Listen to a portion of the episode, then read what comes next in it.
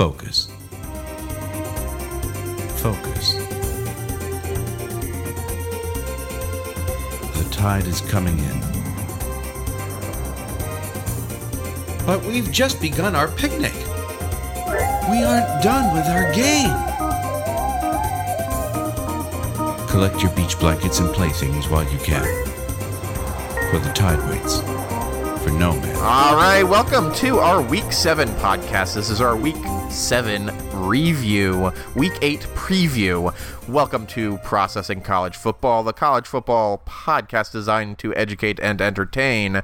I'm here with Mark Catlin, our college football Socrates, and I am Jason Randazza, uh, college football Plato, or maybe Aristotle, probably more like a freshman philosophy student, but every week we process the highlights of the college football world, and I make Mark explain basically everything I don't understand. Uh, Mark, how are you doing this week?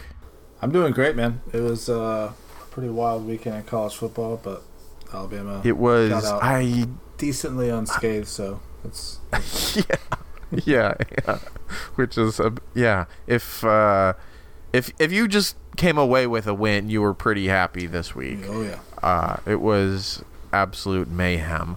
But before we get into all of that mayhem, I do have kind of a just a random question. It's not actually a term I want to define, but a random question. I was watching the games, and I've noticed this before, but I noticed uh, that the referees seem to have a bunch of letters on the back of their jerseys, Yeah. and I have no idea why. I assume it designates some sort of positioning or something or some sort of task that they're assigned to. I had hoped that maybe it was like a cheerleading thing and before the games the ref like they would like line up and do a cheer and spell out something, but um, I suppose uh, it seems unlikely.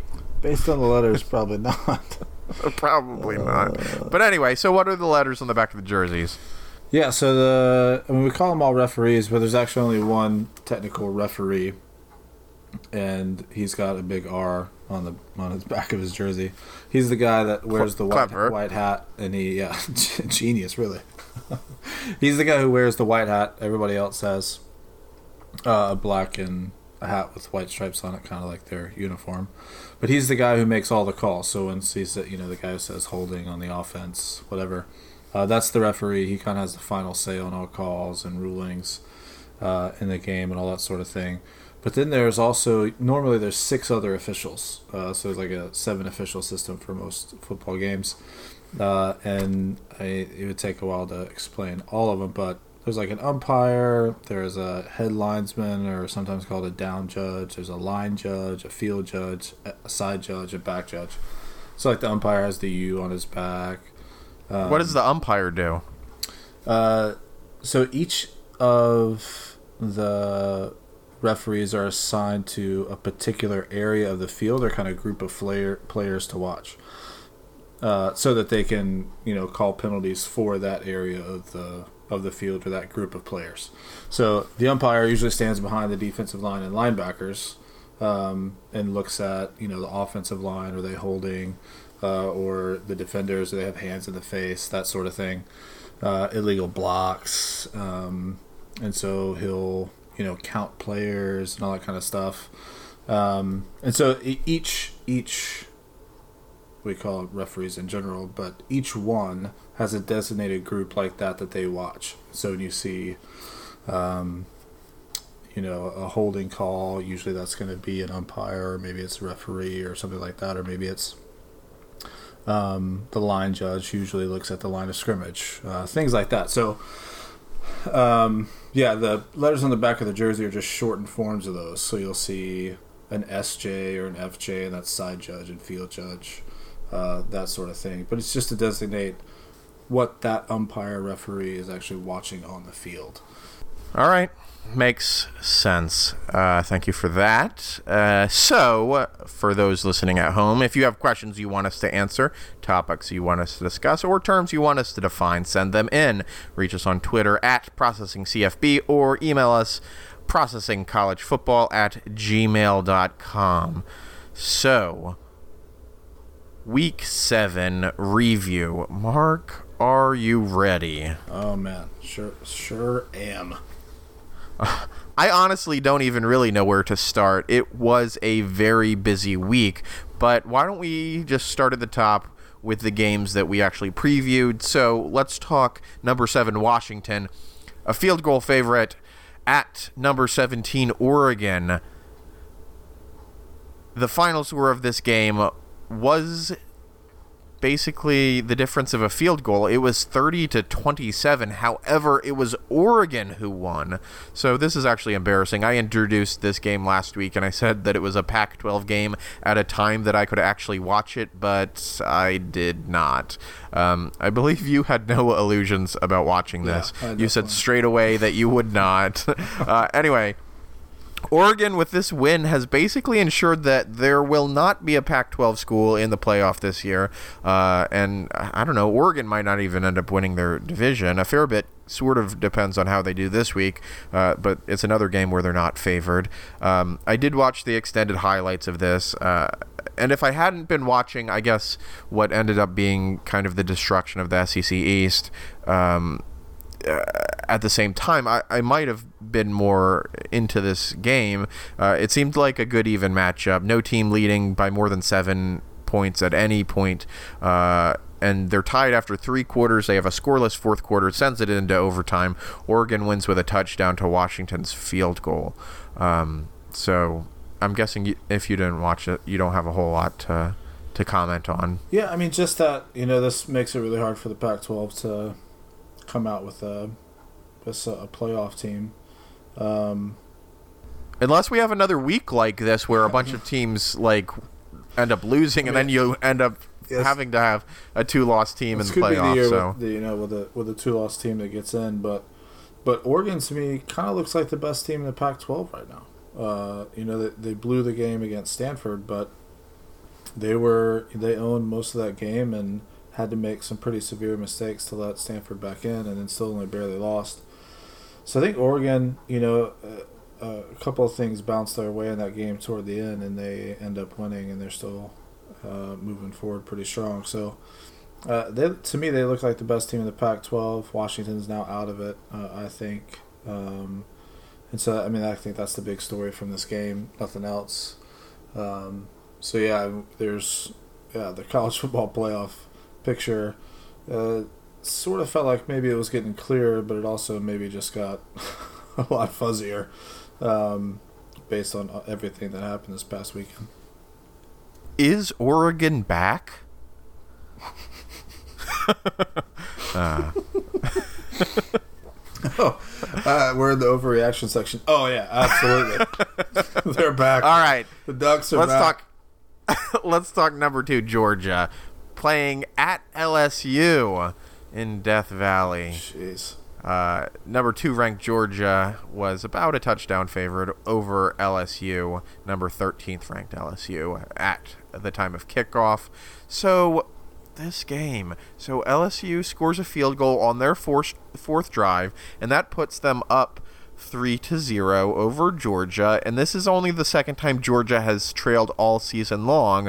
Uh, and the first time, I think it was like for 15 seconds or so. But this, well this lasted much longer. This lasted the whole game.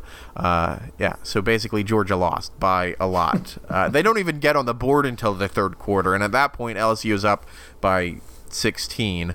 Um, so the final score of this game was 36 to 16 LSU.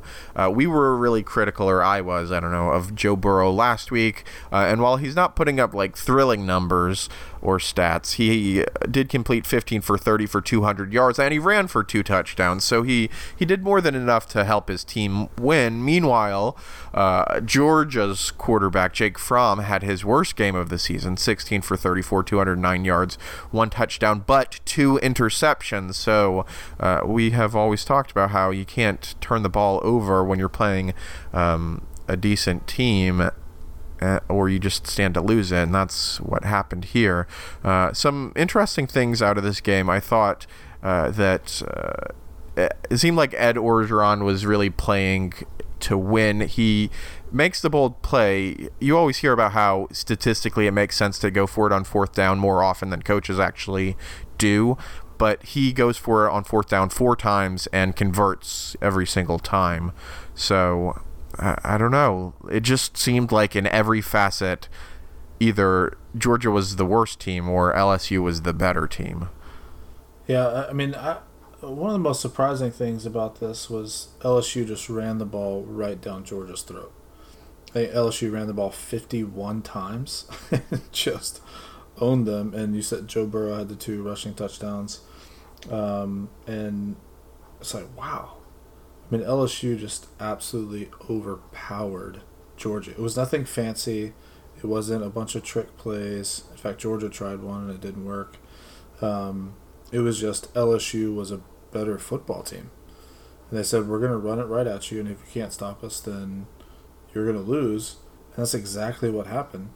And so, to me, coming into this game, I would have said Georgia looked like the best all-around team, the most balance on in all three phases: offense, defense, and special teams. And they got outplayed in every aspect of the game by LSU, and it was it was pretty. I, I was shocked. Uh, maybe not shocked necessarily that LSU won the game, but the total domination from kind of beginning to end was just shocking to me. Um, Jake Fromm, quarterback for Georgia, looked totally average. Joe Burrow looked fine. I mean, he kind of looked like himself. He just didn't make any huge mistakes and made plays when they needed it. But the I think the big thing was just the overpowering Georgia's defense by just running the ball right at him.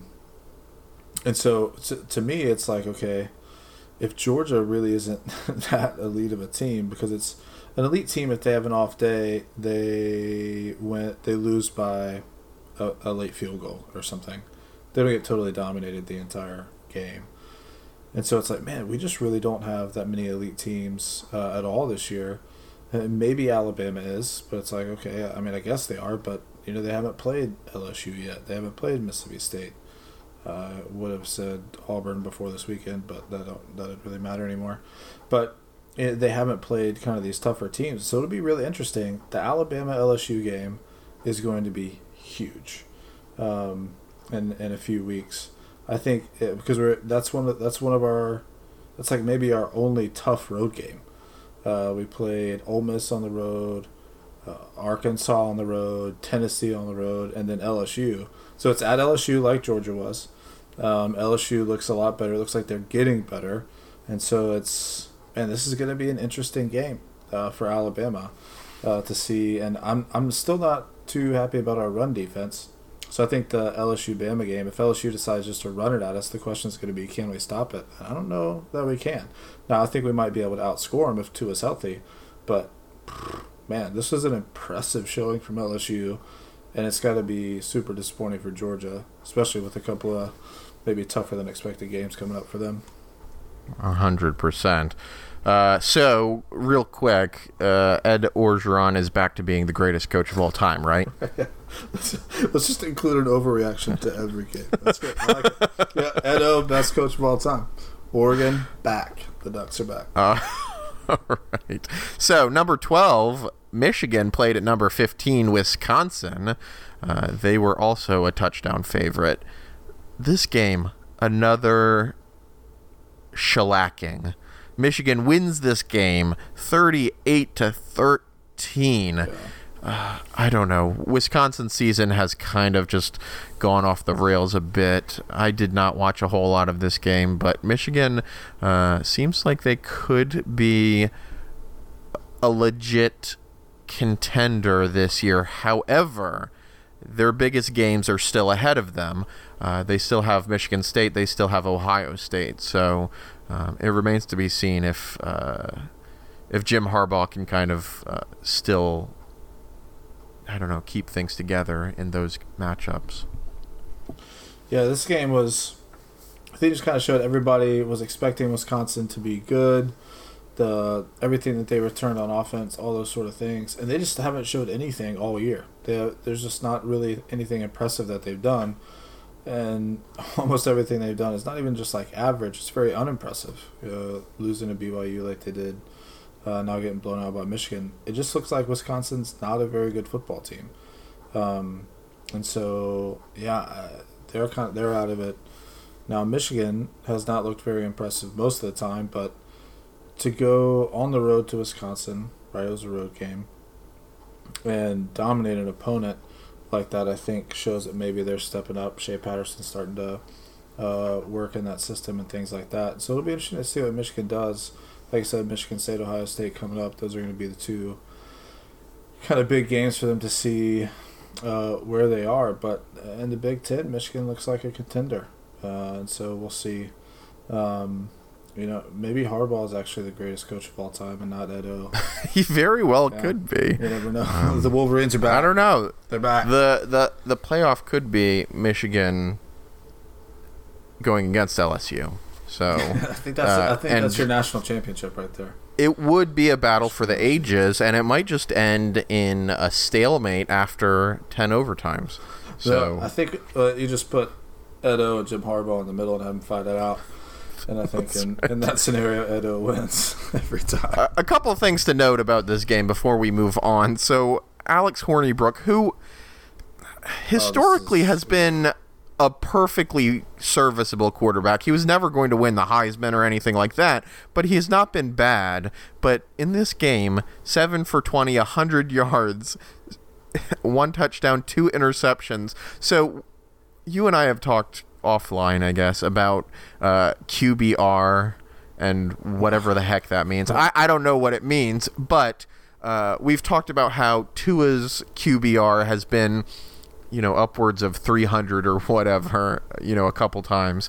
Uh, they usually f- finish for most quarterbacks somewhere between, you know, 60s to 100. That That's pretty average. Alex Hornibrook's QBR in this game was 0.7. 0.7 It's pretty low. so, so just as a comparison, it does seem pretty low. Yeah. So, not the anyway. greatest showing. Not the greatest. Not the greatest showing. We can only hope that their their season gets better from here. Um, let's talk Missouri. Missouri was playing at Alabama. Alabama, of course, number one ranked. It was at, at the time of kickoff. It was not quite the spread that we had advertised when we previewed it. We previewed it at about four touchdown uh, favorite Alabama, and at kickoff they were about a little bit less than three touchdown favorite. Needless to say, they actually ended up covering the spread this week. Final score here was thirty nine to ten. Um, so this game was kind of interesting for a few reasons. We saw some of those plays that Saban alluded to where they played both Tua and Jalen. We saw a play where the ball was snapped to Tua, who handed off to Jalen, who threw it downfield for a first down. Um, and we might have even seen more of that. However, the big storyline seeming to come out of this game is uh, Tua's health. So prior to this game, we didn't know for sure if he was going to play. The word was that he was going to play, um, but we thought that he might be injured. He sprained his knee, I guess, and then during a play that seems kind of innocuous, even on replay, it didn't. It, it looked like he ran the ball and then he slid.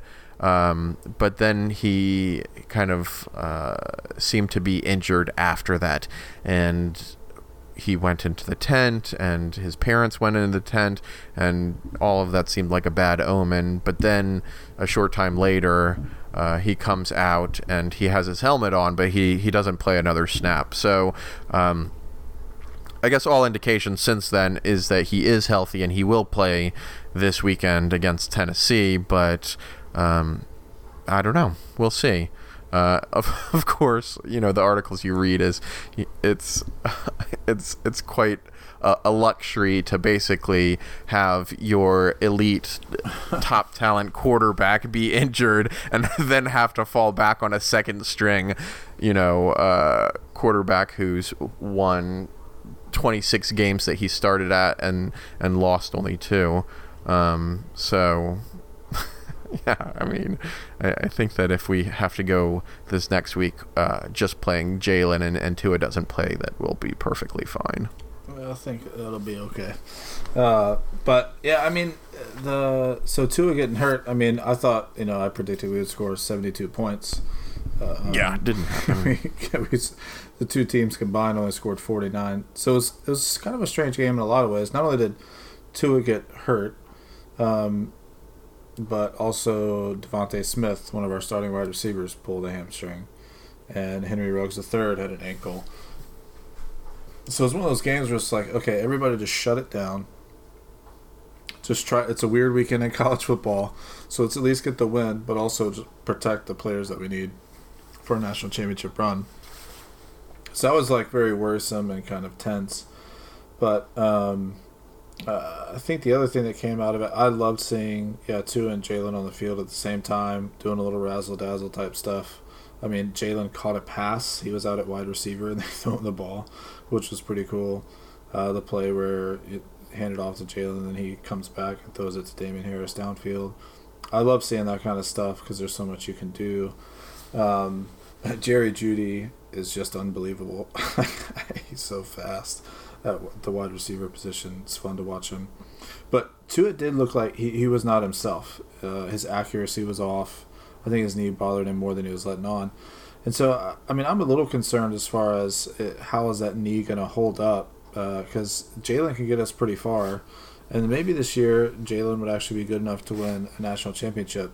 But man, I just feel a ton better with Tua back there, healthy, throwing the ball around, distributing the ball all that sort of stuff. So they're saying he's even better than he was last week. Um, but I, I, will just wait to see it in the game uh, if they play him. But to be honest, I think we probably can beat Tennessee uh, with Jalen. And so I, I just wouldn't even play. If, if you feel like he needs to get the start, walk him out there for the first play, let him hand the ball off, and then put him on the sideline. Let Jalen play the game. Um, and win the game so that he can have rest on the knee. Then we have a bye week, and you can rest him and so that he's healthy because that LSU game's coming up, and I think we're going to need Tua healthy for that game. And so I, I would seriously consider um, sitting Tua and basically having Tua be the backup for this game in case something happens to Jalen. You can put him in there, but even then, maybe throw Mac Jones in there. Uh, maybe we could win the Tennessee game with Mac Jones. Who knows? But so I think that'll be something to monitor. That it seems overly positive to me in Tuscaloosa about Tua's knee, and that has me a little worried. But uh, I think the other thing coming out of this is our defense stepped it up big time uh, with Trevon Diggs going down at corner um, and Drew Lock's ability in the passing game. Missouri high-powered offense, ninth nationally they were ranked coming into the game, and they only got a little over 200 yards total offense. Saivion Smith, Trevon Diggs' uh, replacement, actually had two interceptions. First throw from Drew Lock, they threw over at Saivion Smith, and he picked it and almost took it to the house. Um, and so I was like, wow, these guys really came to play. To me, they looked like they knew that they did not play well against Arkansas, and they played angry. They wanted to prove something, and I love it when we have that attitude and the way that our defense looked. So that was good. We also stopped the run pretty well, and so Missouri only scored ten points, uh, which I thought was very impressive. The defense did a great job. I think if Tua had been healthy, we would have scored a lot more. But I thought this would be a high scoring game, um, and ended up being low scoring, partially because we shut it down without Tua. Uh, we did run the ball a little bit, and then the other side was our defense just showed up, um, and really played well. So, uh, yeah, I think there's there's good news coming out of this game in terms of our defense, but there's also just question marks about injuries because if Tua's not 100% healthy. DeVonta Smith's not. Henry Ruggs III's not. I think we need to rest those guys um, and have them ready for the big games toward the end of the season. So all in all, I mean, uh, again, like we said, at, kind of at the top of the show, it's I'm just glad to come out with a win. Uh, and maybe the other big story is Alabama only scored 39 points, but they still covered. Um, yeah. And so that was. Uh, this is their lowest scoring game of the year so far. Yeah. So um, it was kind of a weird game, uh, but it was a weird weekend in college football. Good, glad to get out with a win, and hopefully, um, not anything too serious as far as season-ending injuries or nagging injuries that kind of linger sure. for a while. So we'll see all that. Fingers develops. crossed. Yeah, and this was another game where Alabama scored on their first drive. So uh, yeah. hopefully we keep that going through. Well, you know, I don't know through 2022, I guess. Um, all right. So now let's talk Tennessee at number 21 ranked Auburn. Auburn mm-hmm. expected to win this by about 15 points. I previewed this game saying that I had a lot of questions about Auburn, but I did not want to ask the question of what happens if Tennessee beats Auburn. But now I have to ask, uh, and because that's the reality we're living at. So this was at home. This was a terrible showing for Auburn, and that GoFundMe campaign might have some steam to oust Gus Malzahn. But the final score here was 30 to 24 Tennessee, and frankly, that makes it sound like it was a close game. It did not look like uh, Tennessee was ever not in control of this game. Auburn had three turnovers to Tennessee's zero. Um, and just a couple of more embarrassing things. This is Tennessee's first win against Auburn since 1999, and maybe even more embarrassing is this is Tennessee's first win against an SEC team at all since 2016, uh, and and they play Vandy, so I don't know. This this is this is just terrible. I feel really bad for all of the Auburn fans we have out there. Um, this is clearly not just a down year, but uh, a really, really down year. Well, yeah, it's a down year, especially in comparison to expectations. I mean, the expectations were to potentially win the SEC, go to the playoff.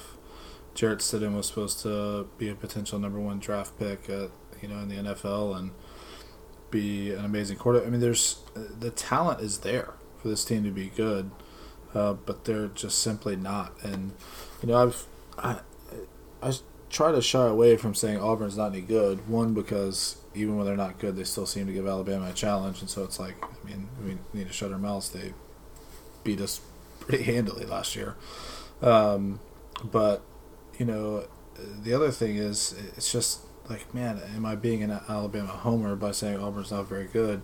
At this point, you lose to Tennessee at home like this, you're just not a very good football team.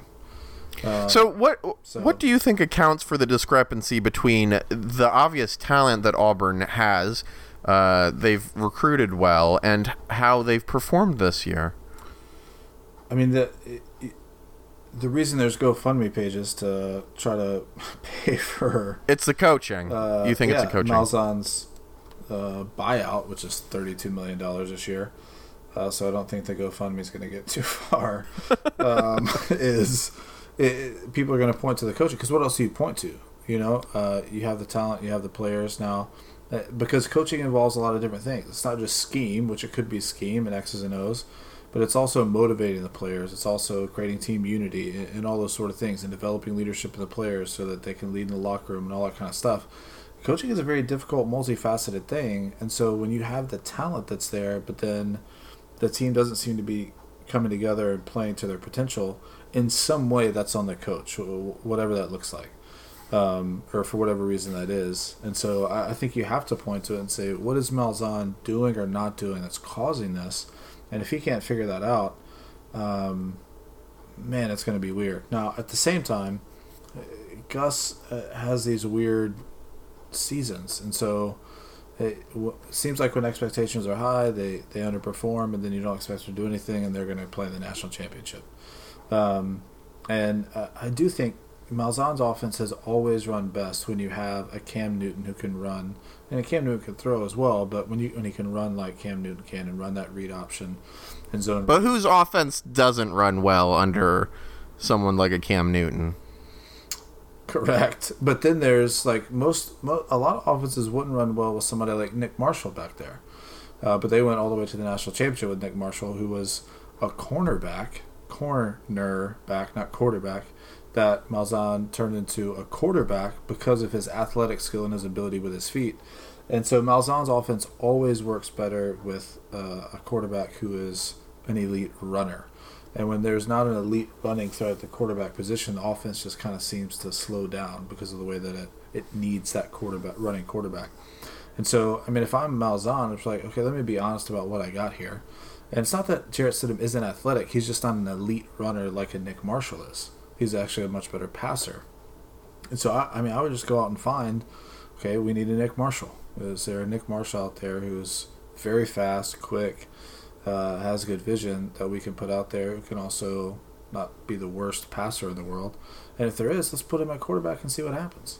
Um, and so you don't need to be able to pass the ball at an elite level uh, to run to run the Auburn offense under Gus Malzahn. You just need a really athletic quarterback, uh, and they don't have that right now. And so his his offense just always seems to slow down. But yeah, you just go to some junior college somewhere, find this athletic guy, which is where you got Cam Newton. It's where you got Nick Marshall, and bring him over, and see if you can't plug him in, and you can go from having a really down year to suddenly playing a national championship the next year because of how his offense is designed. So uh, it's it's it's disappointing. I mean, I, I I like it when Auburn and Alabama are really good at the same time. Those Iron Bowl games are just insane when you're competing to go to the SEC. Whoever wins is going to the SEC championship, and we just had some incredible finishes in those games.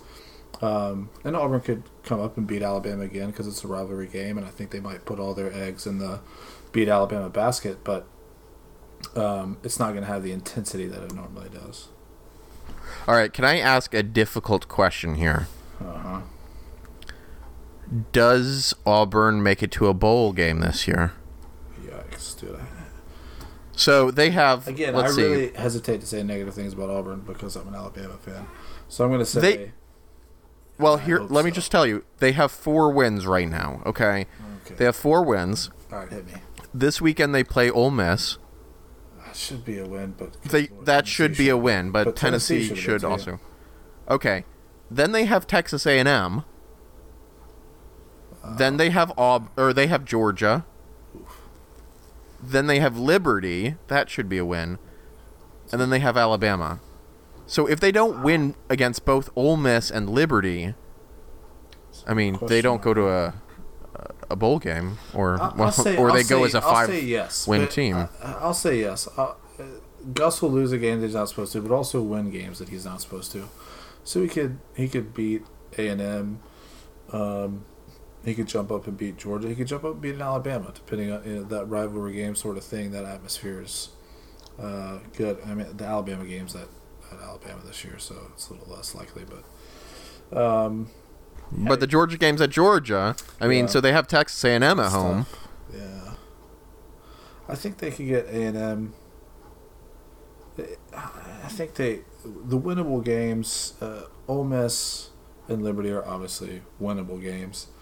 Texas A and M is in kind of the area of a winnable game, whatever that means. Most useless phrase ever said. Um, but yeah, the Georgia and Alabama games look like pretty short losses at this point. That's a really interesting question. I, I mean, I, I really hope so because I want the SEC to look good. I want the SEC West to look good. So I mean, I hope they, you know, can can make it. But it's an that's that's amazing that we could ask that question. This I know. We, they got to win this like, weekend. Legitimately, be that they might not make it to a bowl game. That's crazy. Anyway, All right. Uh, before we move on, one thing: uh, Tennessee did have a player ejected in the second half. I think it was for targeting. Uh, so he'll be out in the first half against Alabama. Um, so They- that's the already target- not a great has start. To go away. The, at least the kicking people out of the game, in my opinion. But that's that's for another time. Sure. All right. Uh, then we had UAB playing at Rice. Uh, they scored on their first drive within 39 seconds. Then they blocked a punt for their second score. Final score of this game was 42 to 0 UAB. So UAB is now one game away from getting in a bowl game. So that would be a position that George, or that Auburn would envy, I suspect. Uh, then we just had a bunch of weird games, and I'm going to spend a little bit of time talking about Florida Vandy here, and then I'm going to summarize kind of everything in a nutshell. But this was a really odd game. So Vandy was up 21 to three at some point in the first half. Uh, by the uh, end of the first half, it was 21 to 13. But as I said, it was odd. Florida was struggling from the beginning, and both teams seemed to be really emotional. At some point, one Florida player gets an unsportsmanlike conduct call for basically pile driving a Vandy player. Then a couple plays later, there was this obvious targeting call against a Florida player. The refs call it, uh, and that's when basically, like, all hell breaks loose. Uh, after some unclear sequence of events, I'm still not sure what completely happened. Uh, both teams come totally off their sidelines. Vandy more than halfway across the field. Dan Mullen screaming, uh, having to be held back by one of his assistant coaches and a ref. I forget what letter was on the back of his jersey, but um, but the refs call unsportsmanlike conduct on both teams, the whole team, which then that gives the Florida player who had the unsportsmanlike conduct call earlier a second unsportsmanlike conduct. Uh, so he is ejected. So in this one play, two Florida players are ejected. Um, and the whole thing must have taken like eight to ten minutes. It basically made the entire quarter last a good hour or longer. Um, and you and I were talking before we were recording, but like the amount of like emotion and intensity in this was kind of absurd because again it's Vandy and Florida should not be getting that emotional. Uh, but they were trailing by quite a bit and it really looked like they were going to lose but they ended up uh, pulling out all the stops uh, going forward on fourth several times and they end up winning. Um, I don't remember exactly what the final score was uh, but uh, it was like 36 or something to 21, I think, something like that. Uh, but anyway, um, I, several things I didn't know. Basically, that entire teams could get called unsportsmanlike conduct, and again, it, it was totally deserved. Um, I'm I'm surprised that the the coaches, maybe both or several of the coaches, weren't just ejected straight out f- from this game because uh, they were really behaving poorly. Yeah. I, Anyway. I can't think of any other instances of a whole team being called for unsportsmanlike conduct, but I mean, if it fits, you know, call it. But I mean, one of the things that you said is like, so if another kind of fight happens and you know a team gets an unsportsmanlike con- whole team does it's like the entire team get ejected from the game I know. right and so Well- you were asking that and I I think to be consistent with it and because that one player did right who had Mm-hmm. one sports unsportsmanlike conduct and then the the team one included basically like an individual one for him it's like uh, maybe you would you just have to forfeit the game So here's what I'm wondering, though. Okay, so I know uh, if you're ejected from the game in the second half for targeting, or is it for anything, then you're you also don't play for the first half of the next game, right? I don't know for anything unsportsmanlike conduct? Yeah, Okay. for targeting, it's yeah, but I don't Because that would be absurd. So like, uh, yeah, if a whole team basically got ejected, You have to forfeit they had the to forfeit game. the game, Yeah. and then they have to they only get to play for half of the next game. you would have sent you would forfeit. Yeah, it's weird. No, you just you just don't field the team for the first half, and the other team gets to score as many points as they want. Yeah. I think that's how it would work. All right, so that's most of our review, but real quick here, uh, just to talk about kind of some of the other nutty things going on. Notre Dame barely pulls off one against Pitt, despite trailing into the fourth. Uh, uh, they end the game 19 to 14. Penn State drops one to Michigan State, who, who again lost to Northwestern. Penn State was ranked eighth going into this with playoff talk still happening, and now that's over. Uh, UCF keeps the undefeated stretch going just barely against Memphis. Um, they end up winning that game by one point, 31 to 30. Uh, Colorado finally loses a game. Um, so maybe they aren't the playoff team that we speculated that they might be last week. Uh, that loss was to USC. Uh, Miami is once again this week proving that the U is not back by losing to Virginia. But to be fair, Virginia is not so bad. One of their losses was to Indiana, sure, but the other one was uh, to still undefeated NC State. Uh, so uh, then we had Iowa State continuing to do what they do best, basically ruining everyone's lives. Uh, it seemed like uh, they destroyed Oklahoma State previously, and now they did the same thing to West Virginia. So any talk of Will Grier uh, for the Heisman or West Virginia for the playoff has uh, taken a significant hint, hit. And since I mentioned Oklahoma State having been destroyed, Oklahoma State lost another one to Kansas State. Uh, should this have happened?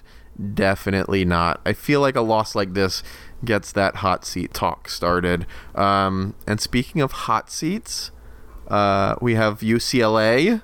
They won a game, their first game of the season against Cal. so Chip Cal- Kelly, I guess, Cal gets should feel terrible about themselves. yeah.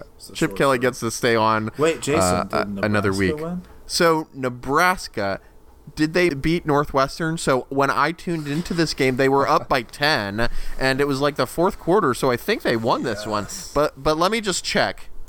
Mm, Yeah, check the score for me. Nope. They, they didn't win, Mark. They blew a 10 point lead uh, with Northwestern tying it to send it into overtime. Um, Nebraska gets the ball first and throws an interception, and then Northwestern just gets a field goal to win. So Nebraska marches forward. Bethune cannot come soon enough. Uh, so that's all I have from week seven. Did you have anything else you wanted to talk about before we go into week eight? No, I think that's it. Well, uh, yeah, I I think that's it as far as review stuff. We need to, we need All to right. preview some things. So let's preview the week eight games. It's gonna be a whole day of team sports and beer. Get the old heart rate up. Maybe pound a cheeseburger in the sun, throw some butter on it. You're gonna love it. All right, so first at the top, I'm actually going to talk about the UAB game. So North Texas is playing at UAB. Uh, this is a 7:30 p.m. game on beIN Sports, um, which is uh, one of our favorite networks here on the podcast. Uh, this might be uh, the toughest game UAB has at home uh, with their home win record on the line. And this is also their homecoming game. I, I give UAB a lot of credit. Usually you schedule kind of a, an easier game for homecoming, but this is a tough game. Um, UAB has a lot to play for. North Texas also has a lot to play for if they want to remain in contention for the Conference USA uh, West Division title. Um, so anything can happen in this game. The only thing that's guaranteed is a UAB win, but how do they do it? Scoring 100 straight or just 80? There's really no telling. Um, so I have UAB winning this uh, by triple digits, um, but I don't have a definite score. How, how do you feel about this game? Uh, much the same way, Jason. You know, Yeah. it's uh, it's going to be a big win for the Blazers. I will say, I mean, I hope they. This is um, going to be a big win. North Texas really handed it to Arkansas when they played them. Yeah. uh, beat them pretty That's true. badly. Had that kind of trick punt return sort of thing that they didn't really need because they won by a lot. So North Texas Yeah. is a legit football team, um, and They sure are. UAB keeps their home winning streak alive by getting a victory, which of course they will. Yeah, obviously they will. North Texas is favored in this game by about a point, but uh, I don't know. I don't know that Vegas ever really accounts for uh, the difference of playing in Legion Field. Yeah. Um, Legion you know, Field's a tough place to win. it Right. really is. All right, then let's talk. Let's just go ahead and talk Auburn, a four point fa- a four point favorite, a four point favorite against Ole Miss, who Alabama beat by like sixty some odd points or something crazy. Um, this is a noon game. You can catch it on ESPN. Do you have a line for this one? I Does Auburn cover? Auburn's gonna win by a touchdown. I- Okay. I, mean, I, I don't really have a good reason to say that at all, other than I just really want it to be the case. Be honest with you. Yeah, I I really want that to be the case too. However, uh, I'm going to give Auburn a little bit of my magic by picking against them Ooh. because I'm such a terrible picker. Uh, then they're likely to win. So I'm going to have Ole Miss win this 21 to 14. All right, then we have Alabama, uh, four touchdown favorite once again uh, against Tennessee. Uh, they are playing at Tennessee. So this is a 3 p.m. game on CBS. It's it, it's hard to believe uh, for for me who really have only been paying attention to college football, I don't know, 5 or so years. It's hard to believe that this was ever a heated rivalry, but I guess this this is a historic rivalry. Um, I can't really speak to that. The only heat coming off of this game these days seems to be emanating from I don't know the decomposing body of Tennessee football. But um, but I I think I maybe the coach, the Tennessee coach's hot seat. there you go. Wait, he's new this year, so his seat's not really that hot. A little bit more of a pleasant picture. Anyway, I think I have Alabama covering this one, something like forty-two to ten. Uh, yeah, I think. I mean, uh, it is definitely an historic rivalry, and it's it's huge. Um, you know, third Saturday in October is very well known. Unfortunately, it's been the worst run, and by far for Tennessee college football over the past decade plus. plus, and so it's uh, it's not turned into much and the problem with it going that long and Tennessee not being that good is the players on the Alabama side really just don't think of this as a rivalry. They basically like you, you know. I think the last time Tennessee won, these guys were like six or seven years old who were playing right now, and so it's like they're just like, what? Tennessee's a rivalry? Uh, I mean, I guess so. It makes sense because they're near us, but it kind of doesn't because they've never been any good. And so, which is really sad. I mean, it's a sad state of Tennessee football. A very proud program in a very terrible place. So, um, you know, it, it's not going to have a rivalry game type feel to it. I think Alabama will blow out Tennessee, uh, especially if, you know, Tua and the wide receivers are healthy. Even if not, I think Alabama will still cover. Um, and so I've got them winning um, 52 to 10. Okay. Yeah, I, I remember a, a few years back uh, when I was, you know, planning my wedding and we had set the date and I told our, our friend John that, you know, I was like, oh, you know, we're going to get married on October 22nd. And John's like, is that the third week? Is that the third Saturday in October? And I'm like, I don't know, maybe. And he's like, that's Alabama, Tennessee. And I was like, what's the big deal? Like, who cares about the Tennessee game? It just does not matter. It was not. It was thing. not the. It ended up being Texas A&M, I think. It was Texas A&M, and Alabama won that game. So Yeah, that was a Uh, great wedding, by the way. It's fun. yeah, it was. It was almost two years ago. All right, so now we're talking number six ranked Michigan playing their in-state rival, going to East Lansing. Number 24th ranked Michigan State noon game on Fox. Michigan is a seven and a half point favorite here, so uh, I don't know. I don't know. I don't know what to do in this game. I'm going to take Michigan State in this game to cover, but not to win outright. I think it's a close one. I'm going to say it's uh, maybe 24-21. Yeah, I think uh, I'm going Michigan State to win outright. Wow. Uh, slanting C is going to come into play. yeah, rally that slanting C. Yeah, come on. Uh, so this is. Uh, I would love to see Sparty beat Michigan. This is for you, Logan Matthews. You're listening, big Michigan State guy. Um, and so I'm going Mm-hmm. Friend of the pod. They're gonna oh friend of the bot. Uh, they're gonna continue the magic. It's gonna continue to slay the Giants, and uh, they're taking out Penn State. Now Michigan's up next, and Michigan doesn't stand a chance in all East Lansing. Michigan State uh, beats Michigan in very similar fashion. Uh, scores late, and uh, I think they win very similar way. Similar score, 21-17. Spartans with a victory. All right.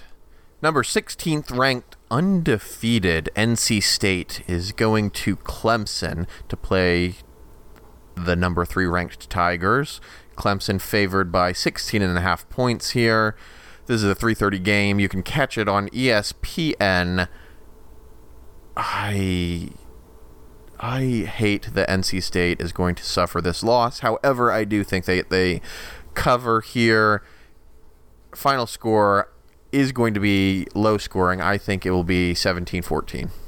Clemson. Yeah, I think this would be a really interesting game just to see, uh, you know, King Clemson stay consistent in their success and all that kind of stuff. And NC State apparently is is a decent football team.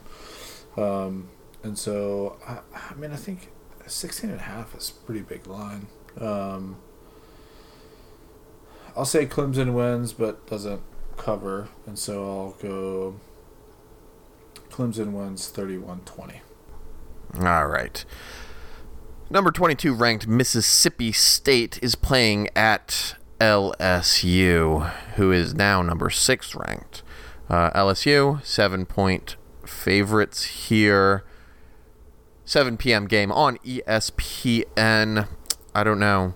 It seems like LSU might have uh, the wind at their backs. So I also am not 100% convinced that Mississippi State is that great. Um, their win over Auburn is less exciting now. Uh, so I'm going to say LSU wins this one by about two touchdowns. Let's say 34 to 20. I think this is going to be kind of a defensive battle, low scoring affair. Uh, I think LSU wins, but they don't cover. Be a pretty uh, fun game to watch if you like defense. I'm going to go LSU wins 17 14. All right. Then we have another Pac 12 game. You know, it's actually funny. I wrote this game. So it's number 12 ranked Oregon at number 25 ranked Washington State. Washington State is uh, two and a half point favorite here. I don't even have the. State is favored. They are f- currently favored. Uh, I would not be surprised if the line moved in the other direction. However, I, I didn't even write when or where you can find this game because clearly I have no intention of watching it. So, uh, a little bit of Pac 12 disrespect there. Apologies, all. Um, I uh, yeah, I'm as surprised as you to see Washington State favored here. They are playing at home. Uh, this is the game day game. Game day is finally going to Pullman. You may have heard about Washington State basically having their flag at every single game day filming Oh, for 200 plus weeks, which is, I don't know, 15 years or so. So they're finally going to Pullman. Uh, but I don't know that that's enough to help them win this game. I think Oregon wins it something like 31 to 23. Yeah, I'm going. Uh, that's that's a weird line to me. I think Oregon wins 31-17 pretty easily. That's all there is to it. The Ducks are back. All right. Uh, then our final game I just want to mention here. We're gonna have to go over into our college football ICU. We're gonna we're gonna check on Nebraska, see how they're doing. are they showing any signs of life? They are playing at Minnesota. They're four point favorites. Do they get a win here? Uh, no, they lose. No. Minnesota actually, despite the score, I think being in the end something like 30 to 16, did look pretty good against Ohio State this past weekend. Um, so They looked very good against Ohio State. I do not, I don't, I don't know why they're four point favorites. Nebraska is 0 and 6. This is the worst start for Nebraska in the history of the program. So I'm not sure why Vegas has optimism in this against PJ Fleck. In his Row the boat, baby. row the boat mentality. The boat. Yeah, I don't think Nebraska gets a win here. Sorry, Nebraska. Bethune, we we have you as a win in Bethune, or with Maybe. Bethune. We'll have to see when we get there. All right, so that's kind of our podcast for this week. Speaking of podcast, you know what my, my wife told me, Mark? She read this somewhere or heard this, or hell, maybe Uh-huh. she even made it up. Uh, having a podcast these days, Yeah. uh, I guess, is the modern day equivalent of a lower back tattoo. wow. I thought that was going to be more positive. No, So this podcast. Well, no, I can't say those words. Yep. I don't know how to take that. I was just like, thanks, Molly. I appreciate it. Your Wow, support is important. As I, I. I don't have anything to say. Thanks, Molly. Um, but I was thinking that gives me just a dynamite idea. Maybe we could get like I can't the imagine what you're about logo to say. Of our good. podcast on our lower back. Wow. Yeah, I didn't think it was going to be good, and it wasn't. we should have some sort of bet. I can't do it. I can't do it. if Nebraska doesn't beat beat Bethune Cookman, we have to. Uh, I really so we'll finally be about that. invested in. Yeah, then we'll finally be cheering win. for Nebraska. Yeah, no. That's terrible. All right. Uh, so that's it for our show this week. You can find us on iTunes, Google Play, Stitcher, Spotify, and wherever you do find us. Please rate and review us. It really helps with our ranking. So, Mark, I will catch you next week. All right, we'll see you then. Peace out, yo.